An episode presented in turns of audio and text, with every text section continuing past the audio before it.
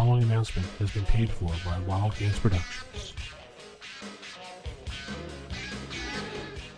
What's up, boys? This is Jam Chris from the Order 66 podcast. And uh, as one GM who uh, runs a dead game to another, love the show. Every week I tune in to roll some initiative. You remember Roll your stealth roll? game books, pencils, pizza, cheese puffs, and a hell of a lot of dice. And the dragon woke up. Roll for initiative. This is the Roll for Initiative podcast, where 1E is the place to be. This is the Roll for Initiative podcast. I am Dean Vince, and this is Volume 5, Issue 174. I'm sitting alongside two special guests this week. First, we're going to be bringing in Eric Tenkar of Tenkar's Tavern. Eric, how are you this week? I've been pretty good, thanks, Vince. Long time no speak to you. We used to do a bunch of podcasts together, so it's good to be reunited again. Uh, I'm about to break into song, but we'll probably pass on that. Yeah. And my second guest tonight will be the uh, writer and uh, blogger of the Other Side blog, Timothy Brannon. Am I saying that right? Yeah, that's exactly right. Perfect. Tim, how you doing this week? I'm doing great. Awesome. Well, we got a bunch of topics this week that you know have been floating around the uh, blog sphere and the Facebook. That's like an old person, the Facebook.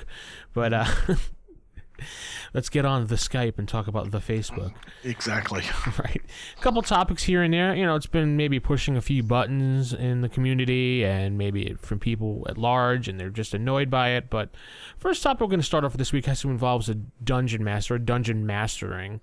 Uh, I've seen a couple people in Facebook groups, and there's also a G plus community group, Eric, you had mentioned before the podcast, that's dedicated to running pay to play or pl- was it pay play, whatever they call it.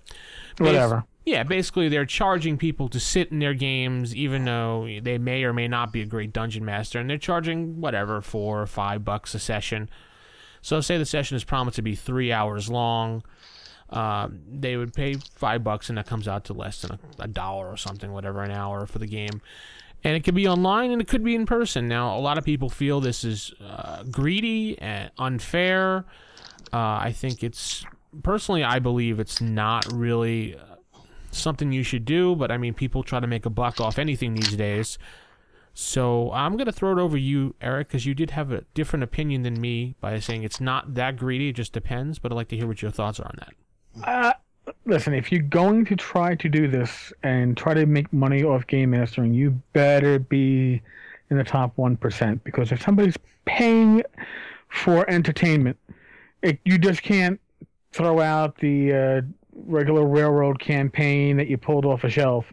They, they really want something to be top notch, or else you're not giving them their money's worth. Gaming is a social it's a social it, it's social entertainment and then if it's going to be pay to play you're removing some of that social aspect so you better bring something else to the table. That's or something more to the table. That's my opinion. I think that 99 out of 100 people could not pull that off. Some may be able to.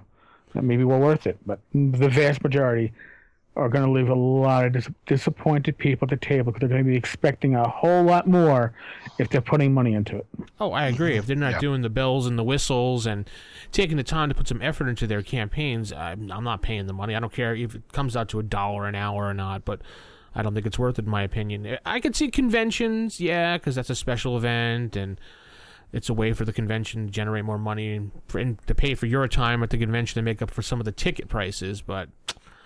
I don't know. Like Gen Con, they'll give you money for charging for tickets. So uh, I don't know. Tim, I'm going to throw it over to you to see what you have to say about this. Well, I mean, I'm thinking back to the games I've played, so I'm going to come at it from the. Uh, I mean, I've run a lot of games at cons, you know, from Gen Con to some little local ones that I've participated in, even one that I organized myself. But I'm going to come at it from the point of view of the player. So I'm playing. Let's say I'm paying five bucks. All right. Uh, so five bucks to get in a game. Uh, three to four hours. That's still cheaper than a movie. Yeah. It's still cheaper than, you know, a red box. I don't know if everybody's got red box around them. They're like the little DVD rental places. So it's cheaper than renting that. Uh, so on that point, I'm like, eh, that's not so bad. But you know, the tickets I spend at Gen Con are only four bucks each for a game. Mm-hmm. And I'm thinking back to some of the games I've played with people I didn't know. So, you know, going to Gen Con, sitting down, and I can only think of about a handful, uh, maybe two or three even at best, that I would have thought, oh, that would have been worth paying five bucks for just to sit in that game. Uh, Cubicle 7 has run some great games Yeah. where I would have been like, yeah, okay, that was fun. I have done some others that, you know, names I won't mention. And I was like, eh, really? Not only do I not wasn't that excited about, I'm not that excited about buying your game. To me, con games are supposed to be convention games are supposed to be like commercials for the game. When I run my when I run games at conventions, it's because I want to let people know about this great game that I've discovered or found or written or got asked to run. And I typically, and then I use, I'm sort of the opposite end. It's like if you sit in my games, you get, I bring dice and I bring prize support. And if I'm running something like Ghosts of Albion, where you only need a D10, I let you keep the D10 when you walk away. Okay. So, because you know, in my mind, I'm thinking somebody will look at that and remember, oh yeah, I played that game. That was fun. I should go look up that game and go buy it. And even though I don't get anything when people buy, you know, Ghosts of Albion, but I do anymore. I mean, I got I got paid for it already, but I do get you know I, I constantly get people emailing. I got an email the other day from a guy in Australia.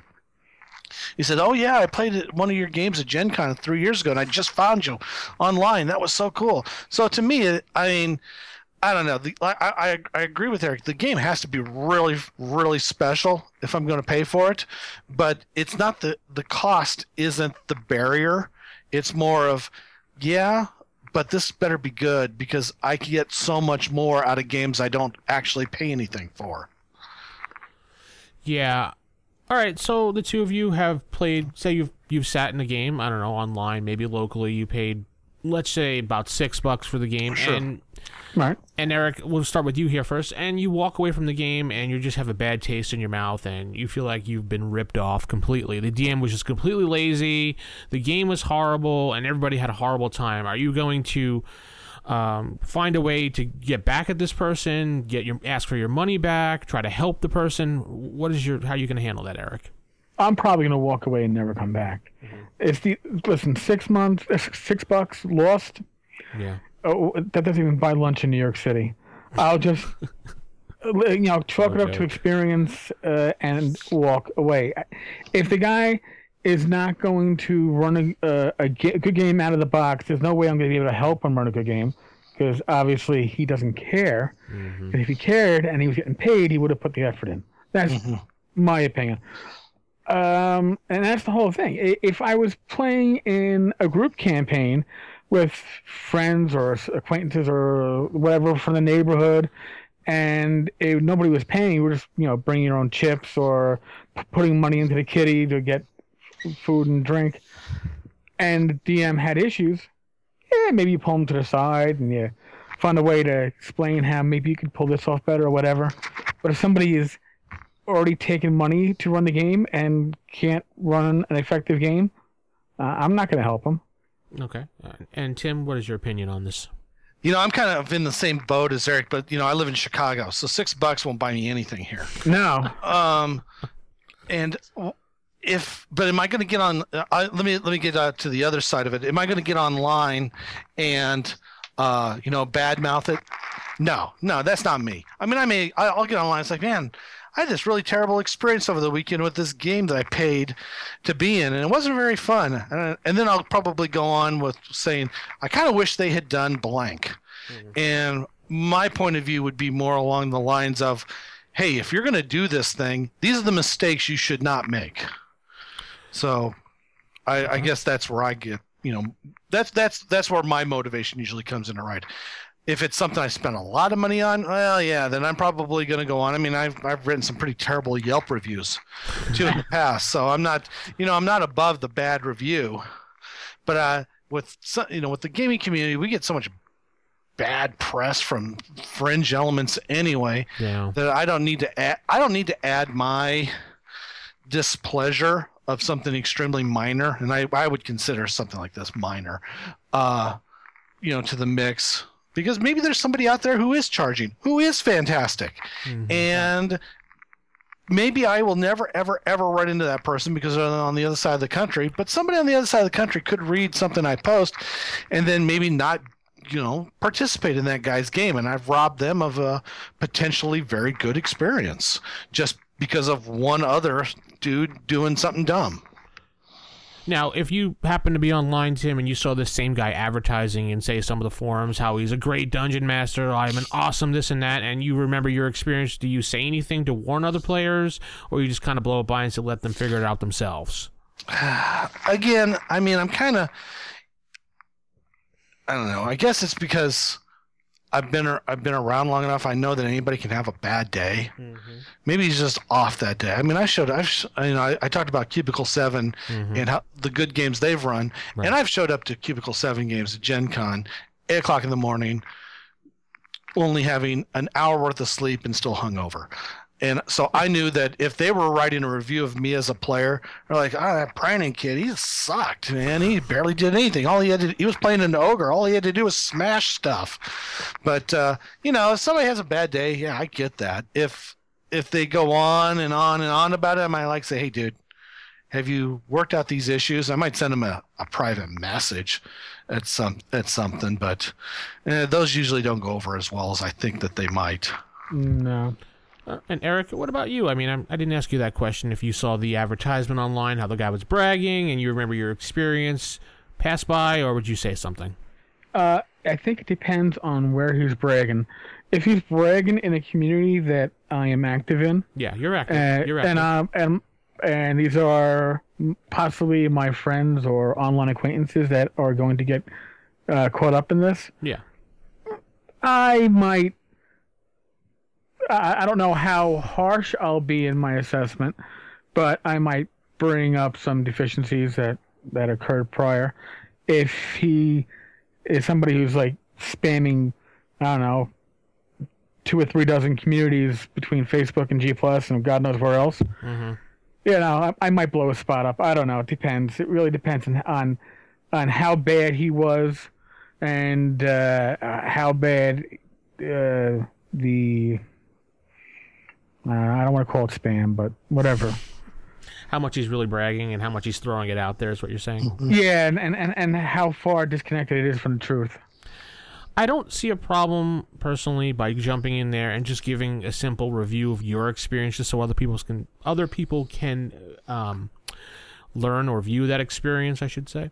Mm-hmm. I, I don't have a problem with that. I mean, as long as you're respectful and be like, "Oh, he's an a hole. The guy didn't oh, know what he was doing." I mean, if you Yeah. just, I, you can say, "You just listen up, folks. This was my experience with the game. The guy could have been having an off night, but just I want you to keep this in mind before you, you know, start forking over your cash." I mean, not everybody has a lot of money. There could be those kids out there that are just starting in the mm-hmm. hobby. Maybe they only make, you know, McDonald's wage or whatever. Not fifteen dollars an hour, by the way. A McDonald's wage, and they have, you know, sp- not enough spare cash. And here they're going to throw it to this guy because they want to learn how to play a game, and maybe it's not that good. Just it's just a good idea to possibly say a little something. I I think. I, I again, the whole fact that he's asked, or he or she, yeah. She, um, is asking for uh, a monetary compensation to run a game changes that whole equation. Because if they weren't asking for money, you'd be like, uh, you know what, if somebody you know loses three or four hours of their time playing with this guy and they realize it's not for them or whatever tastes differ that's fine but once Yeah. it suddenly becomes oh, people have money invested in this then it, it's a different equation Right. Yeah, okay. All right, so we're going to move on real here to another topic with dungeon mastering, and I'm sure you guys have both seen this uh, in plenty of places. There's actually a couple websites dedicated to it, but I'm not going to put their links up. I do not support dungeon masters that have these. Well, you can spend yada yada time with me, and I will show you how to dungeon master because you've never played or dungeon mastered before. I really, honestly, do not feel that is appropriate and in the spirit of the hobby of continuing from generation to generation to be charging people to learn how to dungeon master. Sure, if you want to write a book, by all means, write a book. That's fine. But charging people per session how to do I just think is just basically why don't you just give your entire salary over to somebody because I think it's a ripoff. That's just my opinion. Everybody knows I'm an opinionated a hole, so yeah, you can laugh Tim all you want. You know it is true. Uh, yeah, and then that's fine. Uh, uh, We're all, we all have our opinions, and that's Yeah. perfect. But anyway, so I'm gonna start with you, Tim, since you spoke up there. What? How do you feel? I'm I'm sure you've seen these ads all over the place. Yes, these I have. websites. What do you And- think? Uh, I, on one hand, I admire the chutzpah of anybody who will do this, but I have to scratch my head thinking, how in the heck do you honestly think you're going to get somebody to pay you for this? uh, I mean, I've gone in, I've gone into schools when my when my kids were little and they were in elementary school. They would have these activity days. I'd go into the schools and I would show kids how to play Yeah.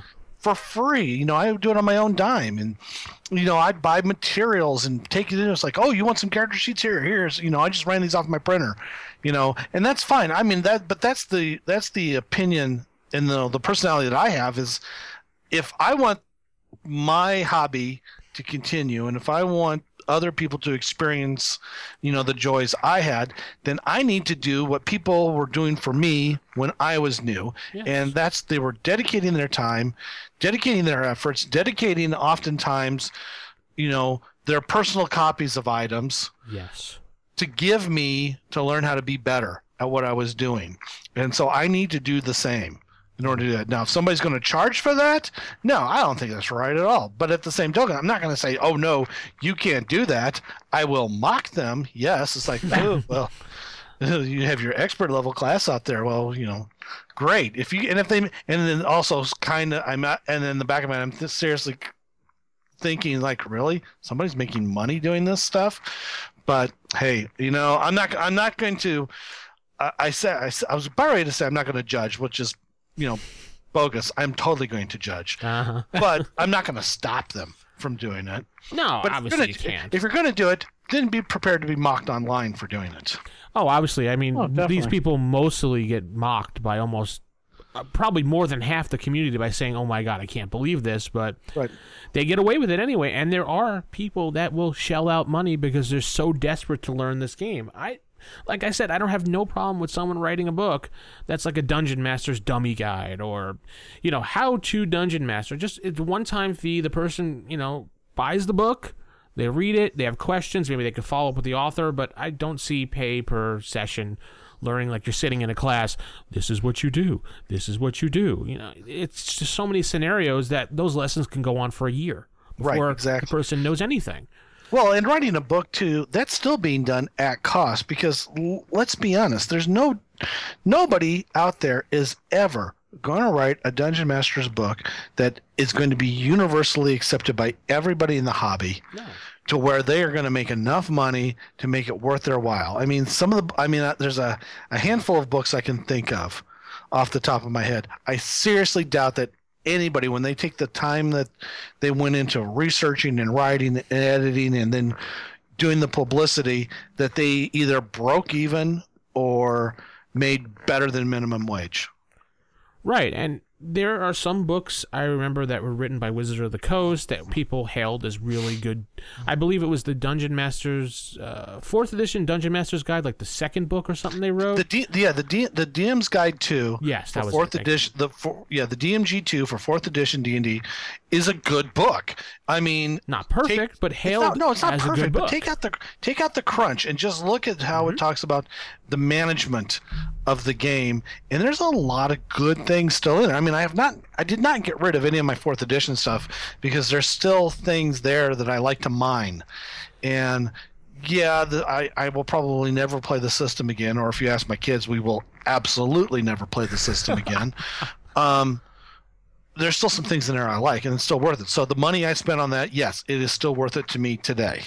Uh, also, uh, the uh, Pathfinder or Paizo Game Mastery uh, Toolbox, I believe it's called, or Game Right. Mastery, they wrote an excellent one, the the smaller box set one, and then they followed up with a larger book itself. And those have some great resources and tips for mining for any edition of any game. Right. So- but they're not obviously, like you said, it's not widely accepted by everybody. It's not a perfect book. It's never going to be perfect. It's just there to give you ideas, and that's it. They did their job. Well, for example, I don't like the Pathfinder book as pro- as much as it sounds like you did, nor did I like it as much as I like the fourth edition D and D book. And I do love Pathfinder. Um, you know, I've written a lot for it. I've played it. Yeah. I just didn't find that book as useful to me as the other one did. So there you go. Yeah, exactly. Point point made. I, I well, but don't get me wrong, I really don't like fourth edition. So, Well, that's fine. and uh, Eric, since you've been Yeah. so quiet there, what what are your thoughts about this? Well, it depends. I mean, uh, when I say it depends, the only way you can learn how to be a writer is to be a reader first. Right. Now, you have to learn how to read. In, in the case of my wife Rachel, when we went to North Texas in 2014, she knew about role playing because she was married to me, but she'd never really played in a game. So the first game that we played in together was Time Master run by Tim Snyder. I chose a system that very few people at the table were going to know how to play themselves. So she would go in as a rules novice and a role playing novice, but that she wouldn't have to learn like both. I knew Tim was going to make the system nice and easy for everybody who was new to it. She wouldn't feel she was the only person that didn't understand the system. And then she could learn to role play by experiencing the players at the table, which is what she did. And uh, needless to say that by the time by the time I think Friday rolled around, she told me we're already coming back for 2015. it's a beautiful thing.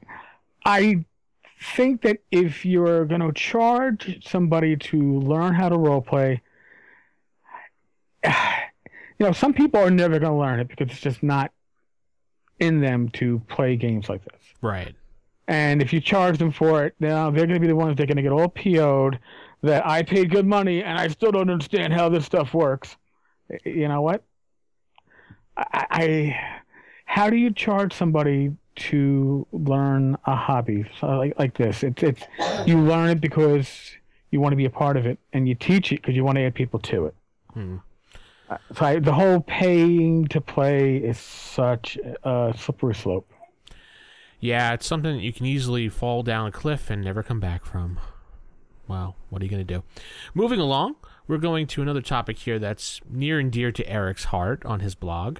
Oh, bad, bad, bad fans. Yeah, the uh, we're going to talk a little about about Patreon and Kickstarters in general. I'm definitely going to go to the king of crucifying Kickstarters on his blog, uh, Eric.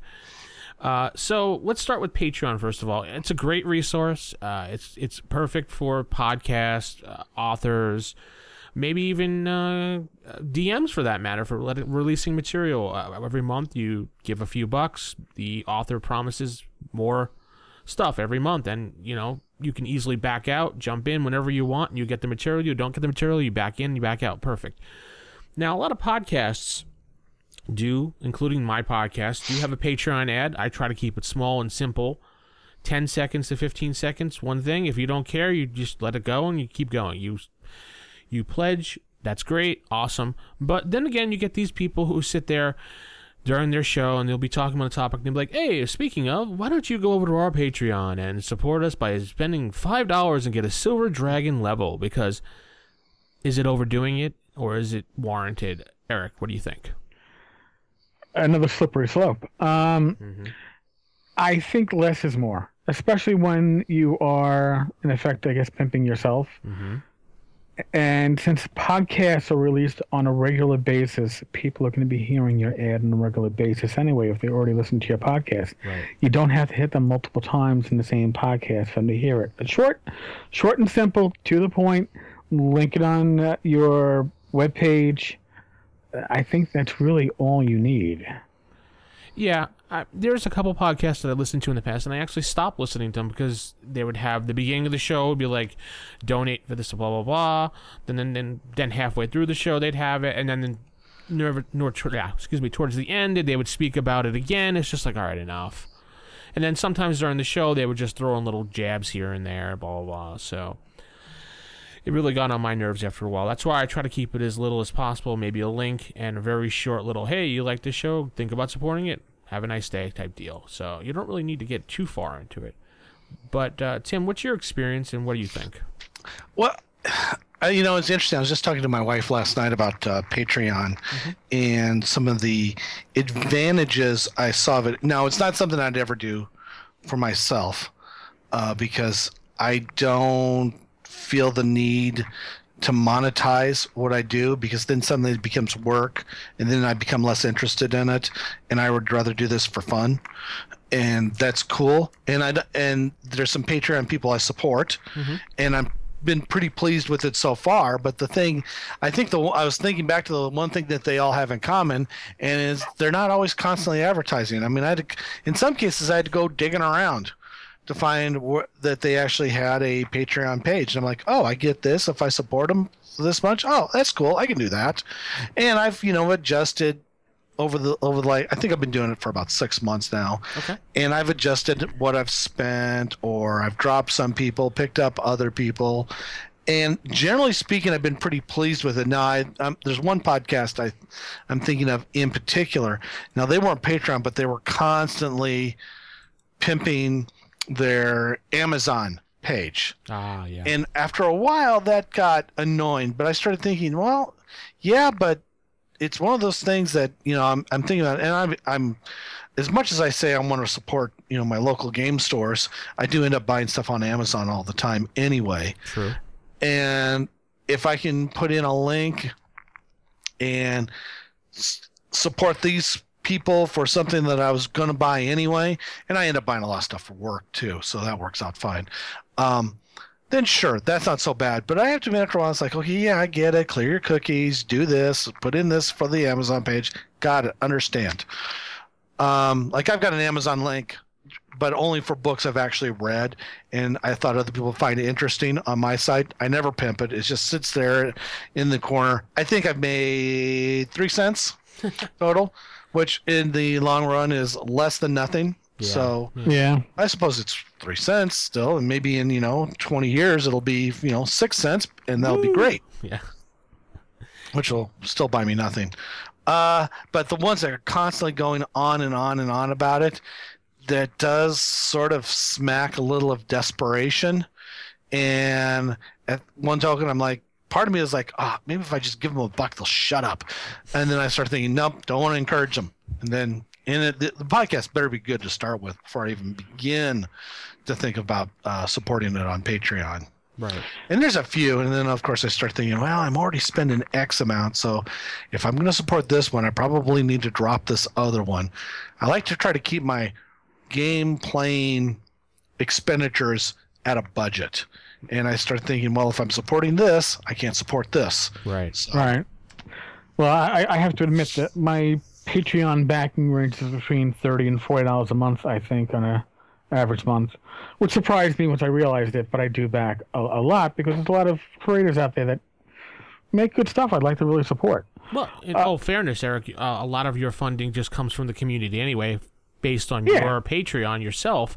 Yeah, you so it- say it a certain goes back. percentage. You, I think you call it kickback or something. Yeah, or- I, I, I kick back. Boy, I was I was talking about kicking back like five percent. I think I'm kicking back like thirty. But uh, I, I've you know even the money I make from the RPG uh, now referral sales, most of it goes right back into uh, certificate giveaways and stuff like that. But it's an, uh, it's there. It's just a hobby. yes. If if you're making more money from your hobby than possibly enough to uh, keep you in gaming books, God bless you, because you've done something that one maybe one in a thousand can do.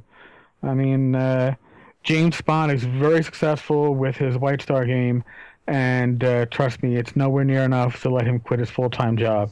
No, no, no. No. Yeah, but but James is a quality writer. He puts effort Yes. and sweat and probably blood into his work. probably knowing does. him, but he delivers. He makes the Yeah. project. He throws it up. It's not like it's a piece of crap and everyone's just Right. like, you know, duh, I wasted like ten bucks on this. No, Right. you pay the ten bucks. You're like, holy crap! Only I'm only paying ten bucks. I better tell people about this. Well, yeah, and and with James too. I mean, not to not to pick on him for anyway, but I think he's a good example. You buy one of his products, you tell him, "Hey, I just picked this up." He talks to you afterwards. Feels like, "Oh my god, I am so happy you bought this." He ta- like it's almost like you're the only person who bought this as far as in his interaction with it. It's like you know that's not the truth, but at the same token, he's it. You know, it's not just blood, sweat, and tears that he's put in. He puts in a lot of enthusiasm He, he into puts what he does. Yeah, he does. He puts his soul into it, and Yeah, and that makes a di- that makes a huge difference. So if he came on and said, "Hey, can you support my Patreon?" I'd be like, "Yeah, sure, why not?" Yeah. Okay, so anyway, uh, moving on real quick here. Uh, Kickstarters, we, we didn't talk about that really. We just talked about Patreon. But Kickstarters, I think it helps the hobby for the long run, but I think a lot of people get over their head most of the time with this. Have these big, grand ideas, and then they feel like they have to do more and more and more as people are funding it. I think they should cut it off at a certain point. If they want a certain amount of money, and if it goes over that amount of money, that's great. Wonderful. You thank the people, but you, got to stop with the phases and keep boosting it up and boosting it up. That's what's killing it, in my opinion.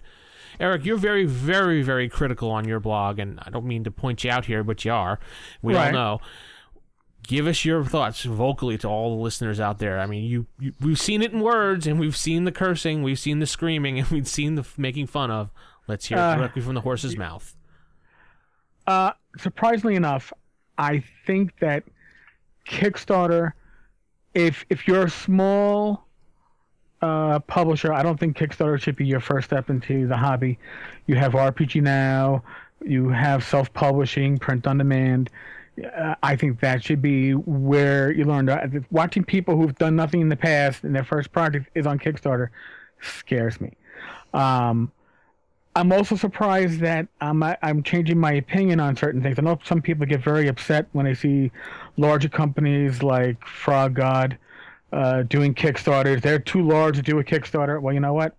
It allows them to put the product out there without the risk of having dead books sitting in a warehouse for years.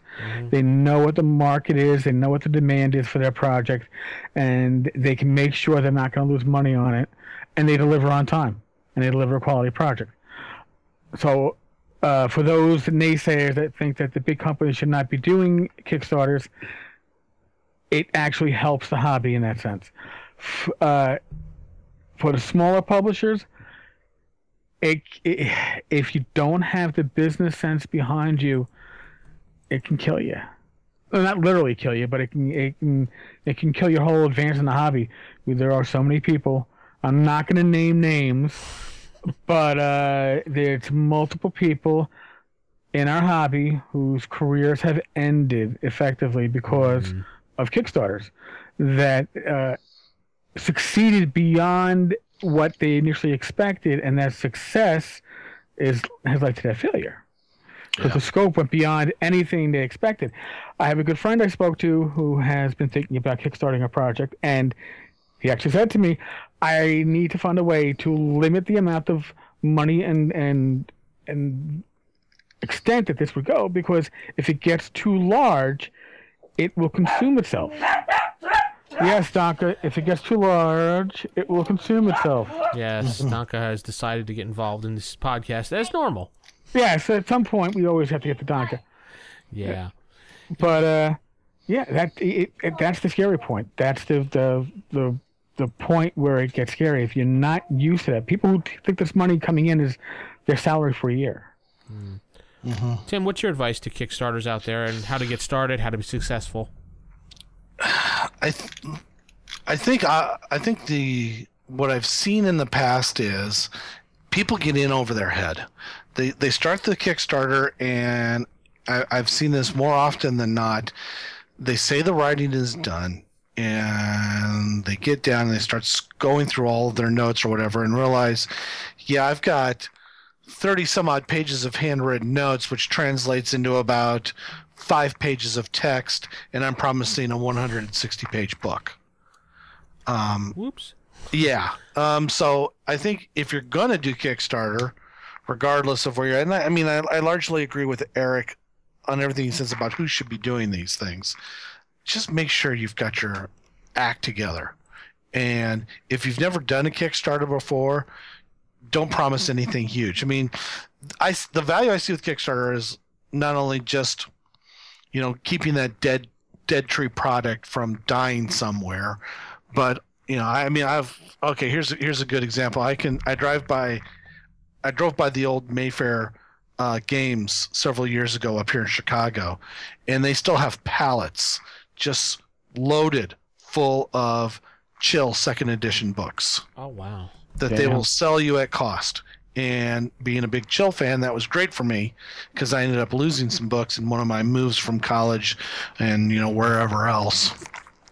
But you know that's costing somebody something, and Mayfair was in terrible shape for several years uh, until you know they discovered Catan, and if you're a smaller publisher, that will kill you. You know, and if even if you're a, larger publisher, that will kill you. We've, you know, the the graveyard of publishers. There's there's more people there than there are current living publishers, I believe.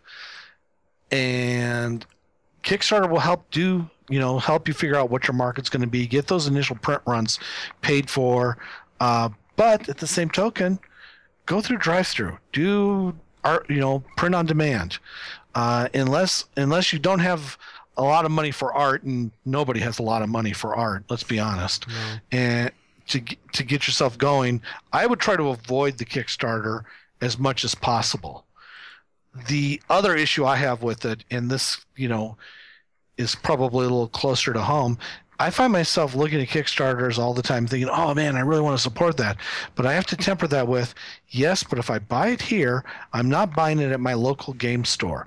And one day my local game store will be gone because I didn't, you know, continue to patronize them. So I want to make sure that, you know, I, I'm still getting stuff there. I love some of the special things you can get uh, through Kickstarter, like a lot of the stretch goals that you wouldn't get at your game store.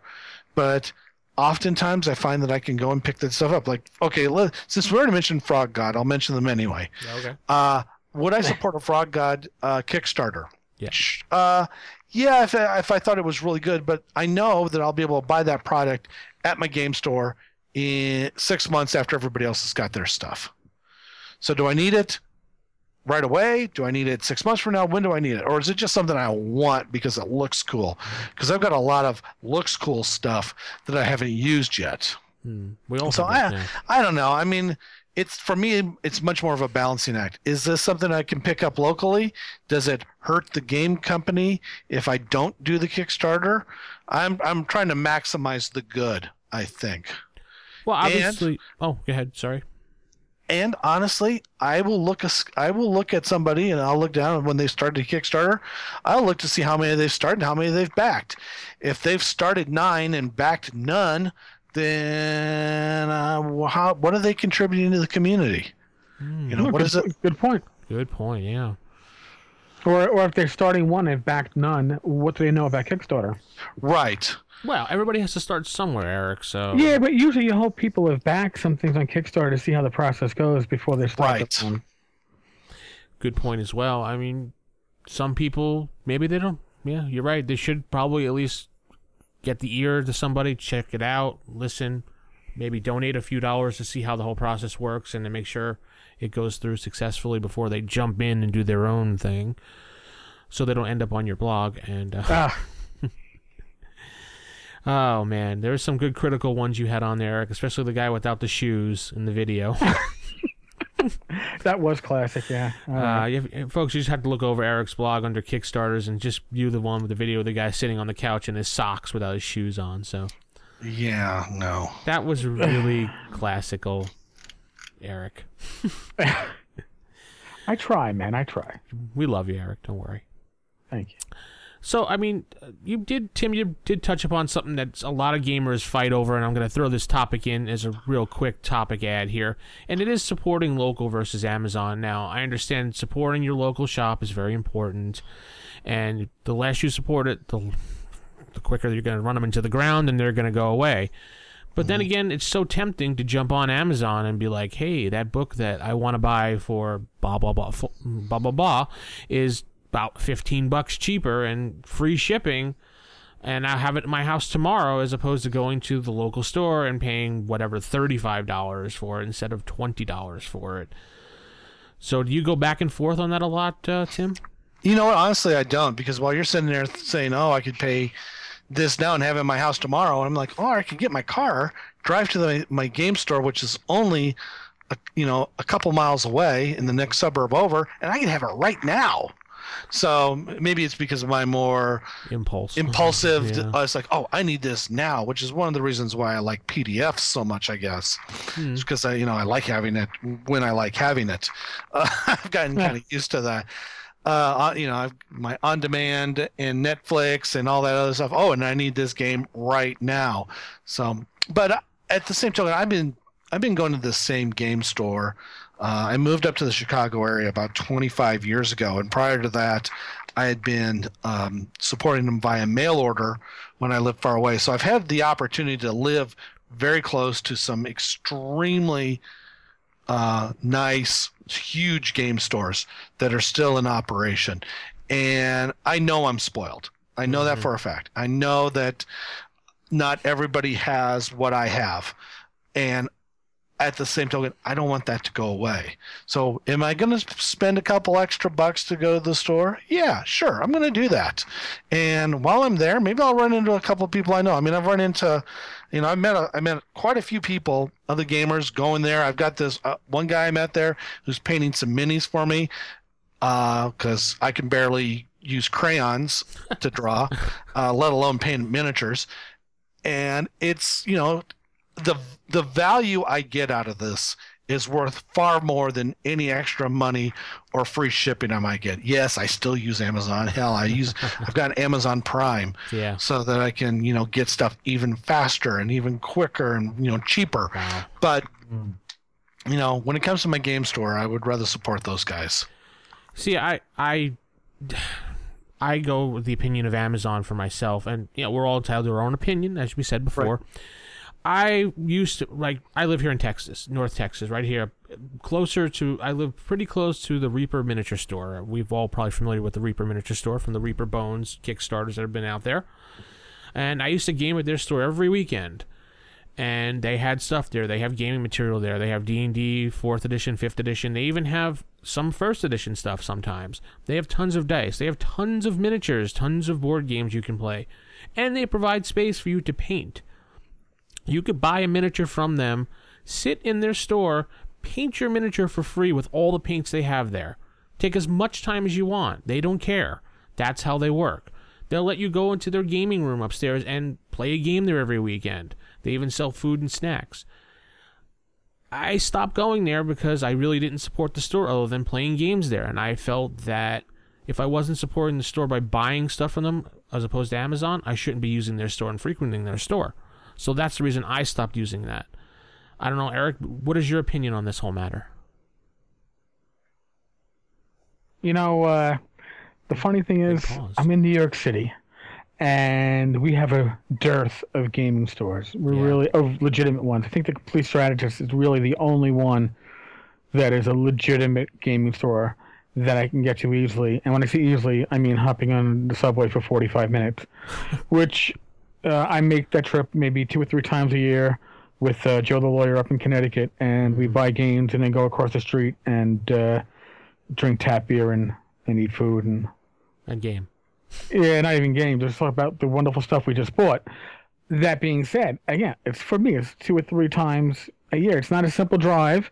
There's no place to park in uh, Midtown Manhattan.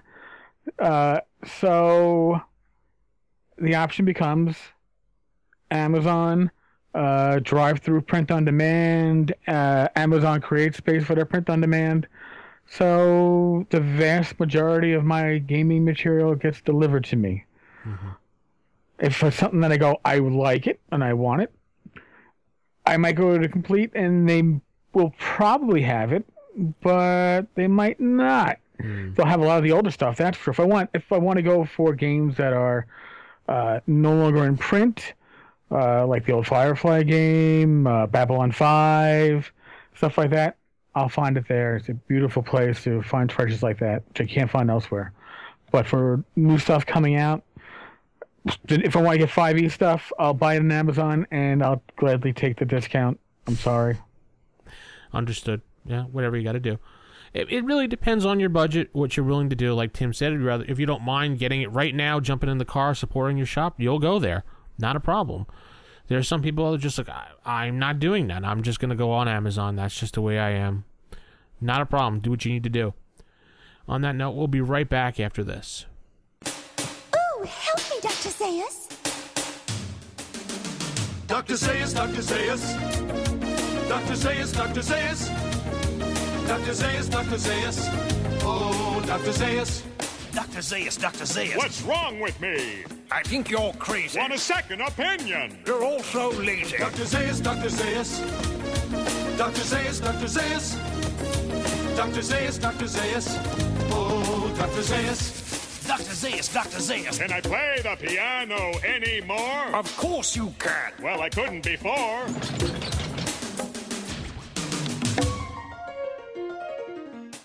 This podcast is brought to you in part by a not very generous grant from Lesser Gnome, publisher of quality role playing games since last year.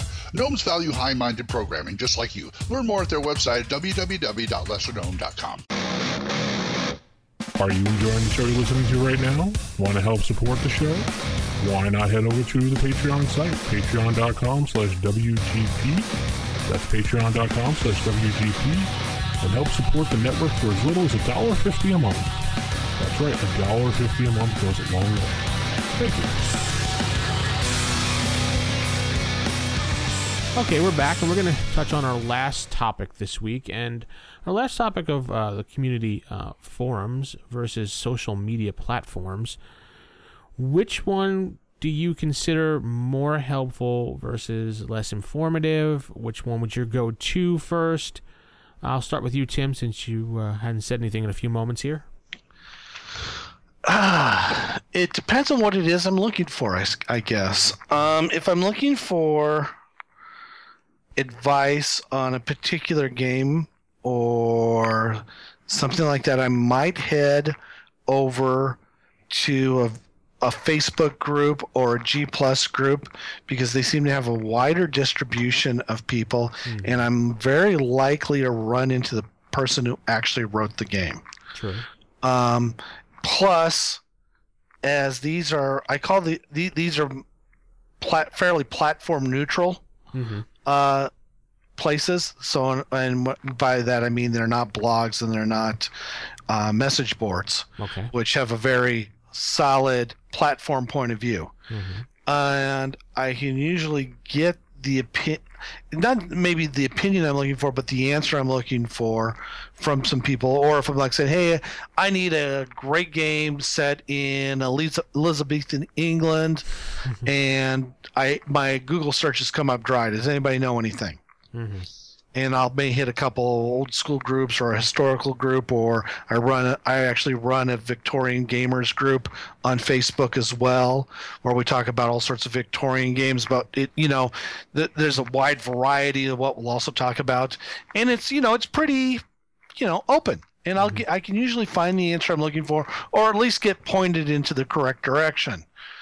I find that um, blogs despite the fact that I have one, and message boards tend to be far more platform. They, they, they, who's ever in charge of them, their point of view sort of holds true throughout everything.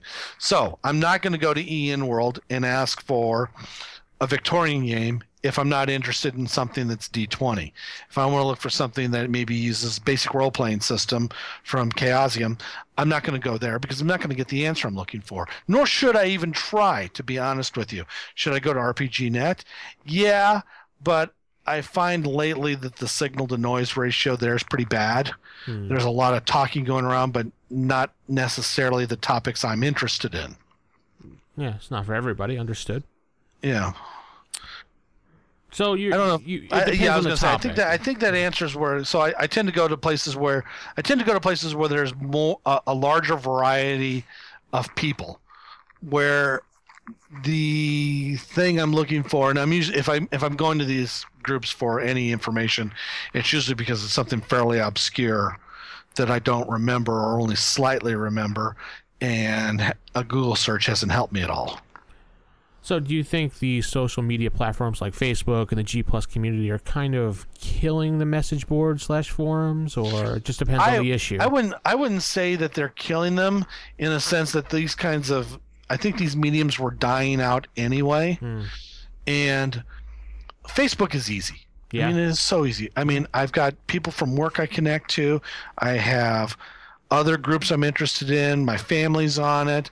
So adding another area of interest of something I can look for is easy. I can do it. I can just talk to those people. They're there, and like I said, half the time I can talk to the person who actually wrote the game. Sure. If I want to, if if I've got a question about, you know, Redbox Basic, I don't have to go to, you know, the masses. I can go right to Frank and ask him Yeah.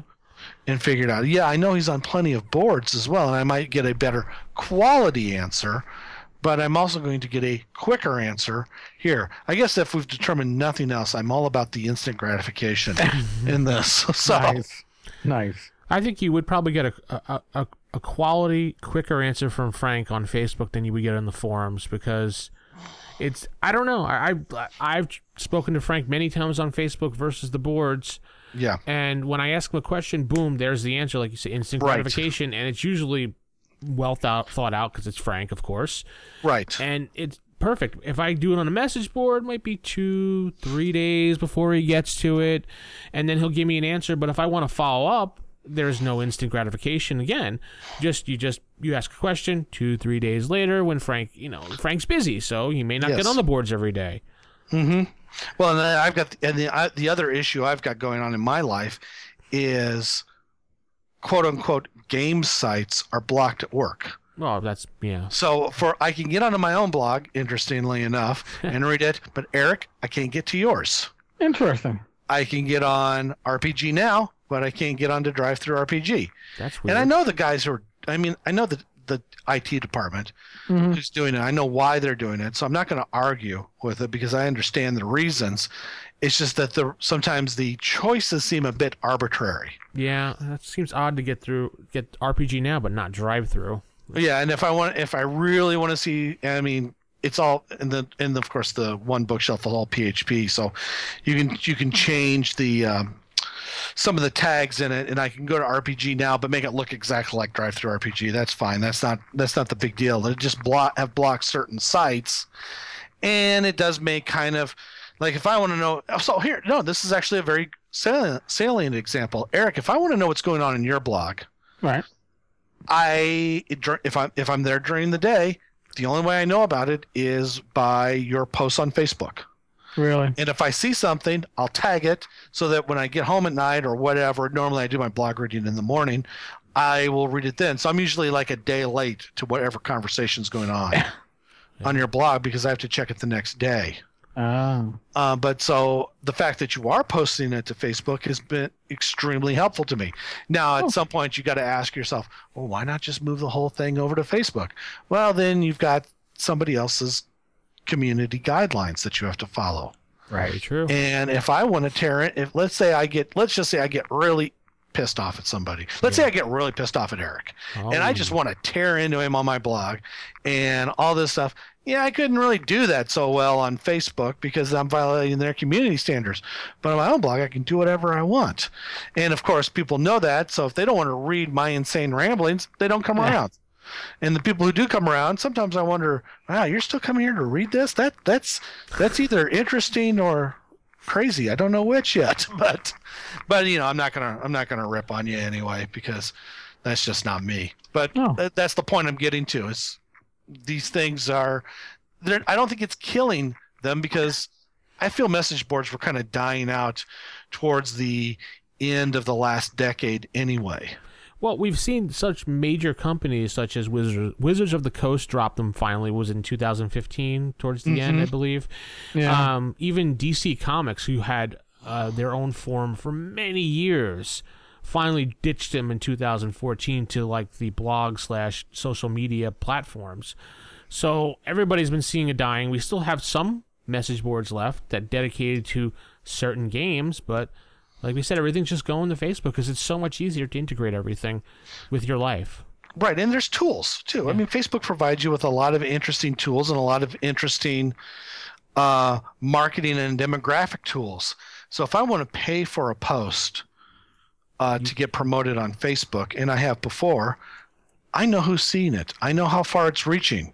If I'm doing that on my blog and I have to rely on Google, I have to go through Google Analytics to do it. True. And while that's very interesting and all, it's Not a I, hundred I percent. find I, a lot a lot of the heavy lifting is still on me Mm-hmm. to do Right. that, as opposed to a lot of the heavy lifting is being done by Facebook because that's what they need to do anyway to keep their own business moving. All right. I'm just I'm just providing them a tip. I'm just providing them basically what amounts to putting some money in a tip jar, so I can get a peek inside their you know terabytes of data Very that they true. already have on me. All right, Eric. And what is your feeling and thoughts on forums versus social media platforms? Is one killing the other? What's your go-to? Um, I you know, I used to be a big forum guy. I used to live on uh, Emerald Forum. Before that, I used to live on uh, the forums for like Neverwinter Nights and stuff like that. There's the advantage to a forum is that it's an archive. I can't find crap on G Plus from somebody's post if it's an active community from like a week ago. I'm not going to find a topic that unless I do a lot of real searching. Where it's a forum, you go, you scroll through, and you go, oh, there's that thread I was, you know, posting in four days ago. Now I can find it. it it's much different now. The social media, the blogs, uh, Google Plus, Facebook, they're definitely much more immediate. Uh, especially since now I have the Facebook community. I've been getting a lot of uh, uh, Facebook. I don't want to call it text, but whatever, direct messaging from people that read the blog, and it's it's gratifying to to hear from you know people and answer their questions. Which you're not gonna again in the forum. You might log into your, you know, a forum every other day and see, oh, I have a message. Did I even notice that I had a direct message? Oh, it was there from seven days ago. Forums are not something that is designed for quick communication. It's designed for communication over the long haul. Again, like Google Plus, if you have a, a conversation going in, I don't know, uh, to 2,000 coppers community, which I have, and it takes off, uh, that conversation is going to be over and done with in a day, usually on Google Plus. It doesn't last that long, whereas a forum thread could last for weeks or months. Yeah. It's different because, again, forums are for not instant gratification. It's a long-term communication and it's an archive. Social media is instant gratification. A lot of times, it's instant answers to your question. It's immediate, which is a, a wonderful thing too. I don't complain about that. But yeah, I find myself if, if, if you look, I have Enworld right now on my computer. I'm looking at it, and it used to be when you logged into Enworld, you logged in, and boom, the forums were right in front of you, and you saw what the activity was. And now you go in, and you log in, and you go boom, and it's Morrus's daily RPG news updates because he's turned it the front page mm-hmm. more into a blog, more immediate. He's adjusting with the times. Thousands of ads and I'm not going there. EN World always takes a long time to load up. I'm not sure if that's the servers or just the amount of graphics they have on it. I don't know. RPG Now is even more so. RPG Now can I can I can walk away from my computer, and the fact that I have files has nothing to do with it. I can come back like two minutes later, and sometimes it's still loading. wow. RPG Net or RPG Now? RPG Now, Oh, slow okay. as sin. I don't go to uh, Big Purple that often. Another one we haven't really touched upon, and I don't know how you guys classify it. Reddit. Now I know Reddit really wasn't that popular for a while, and then it really boosted up, and it's I think it's kind of slowly declining now, like everything else. But Right. do you guys visit Reddit at all, Eric? At all? You know, I rarely go to Reddit, and when I do go to Reddit, it's because Someone I'll. I'll look and see that wow, I got a lot of traffic coming from Reddit. What the heck happened? And somebody drags one of my posts into a conversation, and it gets plussed or whatever they call it. And Reddit can drive a lot of traffic temporarily. It I've never seen. I, I I've had Reddit give me thousands of hits on a day, and I'm like, holy! And then two days later, I'm back to my normal traffic. You don't retain it. Yeah. I guess it depends on what people are talking about. Tim, what's your experiences with Reddit? Ah, my, I've had I've had the uh, I've had the biggest issues with just getting Reddit to work for me. I understand the value of it, and it is right up there in terms of traffic generation, um, as Facebook can be or Twitter under the right circumstances. Uh, but I have the same issue that Eric does is it bursts and then it dies. But something like Facebook or Twitter will give me a constant stream of traffic. Yeah. Uh, the other thing about Reddit is so, it has to be something really big for it to even register. Um, I mean, it is literally, uh, it's it's it's information from all over the place, from every topic, everywhere in the world, all the time, and I have I have a tiny little blog that is a subcategory of an obscure game that is played by a- very select amount of people uh, in one part of the world. So I am a I, I am not a microcosm. I am a speck in a microcosm when it comes to Reddit. so I rarely, if ever, get any overt value out of it. Right. Now I go to it every so often to see what's going on, Right. but it is literally information at the speed of information and it's one of those things I would have to groom better in order to get any more value out of as opposed to say something like um, well like I was saying like Twitter Mhm. but I've, I have a feeling that my Twitter traffic is really the same traffic I would get anyway because there's significant overlap between my G plus followers, my blog followers, and my Twitter followers. Right. All right. So before we depart today, gentlemen, and I appreciate the two of you coming on today to talk about these topics in the community. Uh, I know Tim, you had uh, a new book coming out that you wanted to drop a note about to our listeners. Oh yeah, so um, I probably shouldn't be coming out with a new book. Well, I've got other books I'm trying to finish, but this is something that I've been playing around with for a while, and I just actually wrote it all over my Christmas break.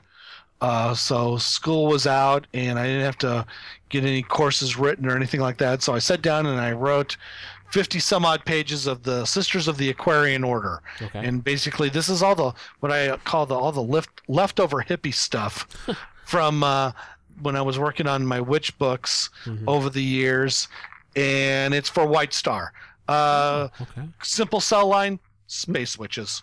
Nice. But, you know, Oh, wow. it's for a space opera game, so it's like the Bene Gesserit from uh, Dune, or you know the um, uh, what's the what's the one group from uh, Doctor Who? Um, Mm, uh, Oh. oh, the Sisters of Karn. Carl. Okay. So if, if if those are the kinds of things that you like seeing in your games, well then I got this for you. and I also added no- enough stuff to keep them, you know, enough in-universe stuff to keep them busy for a while. And I figure, what the heck? It's White Star. It's fun. I haven't done anything for White Star yet, and it might I might get a kick out of it. And I'm pretty pleased with the cover. So, again, I'm happy about it. And, And- it should be out. Uh, I'm I'm hoping the week uh, the week after Valentine's Day. Well, So I'm I'm targeting the 16th. The PDF's ready. I'm just waiting for the print copy to show up so I can approve it. Excellent. And we'll put a link to your blog, which was theotherside.timsbrannan.com. We'll put it in our show notes so people can keep up with you in case they want to follow you in your latest adventures. Also, Eric, do you have anything you'd like to say before going? Uh, jeez. Yeah, go to Tenkar's Tavern, but you're probably already going. So what the heck? Yeah. No, uh, actually, uh, I'm working on uh, uh, Star Slinger, which is uh, a setting for a White Star. And if you want to read up on it, just hit the blog. Uh, the as I as I come upon things in my head, they've been hitting the blog as posts, and some people have been playing with it. So enjoy. I'll put a plug in for the White Star stuff that Eric's been putting out. It's been a lot of fun stuff, and there's a few I've printed out thinking, oh, I've got to use this in the game. So definitely, uh, definitely been a lot of fun to read. It's all been OGL. So Yes. Awesome. And that is tenkarstavern.com, not tenkars.blogspot. dot- ah, yeah, yeah, yeah, troublemaker. Yeah, I know. that was an old Glenism from the Brainstorm podcast. Uh, anyway, we'll put a link up to the White Star uh, official rules uh, for through RPG Now. I have a link. I'll throw that in the show notes in case people are interested and have never heard of it and they're just finding out about it now. Hey, wow, you just found something cool and you're going to want to pick it up because it's awesome. It is cool. So with that, we're going to say keep it original and keep it old school and good night, everybody. Good night. folks. Thanks so much. Appreciate it. Initiative podcast is a production of Wild Games Productions in association with D20Radio.com. You can visit us at RFIPodcast.com or contact us on our forums at OSRGaming.org or even by calling us at 570 865 4210. This podcast is produced for entertainment purposes only. All other uses are prohibited. And remember, if your magic missile spell doesn't automatically hit, you're playing the wrong edition. Thanks for listening, and we'll see you next time on Roll for Initiative.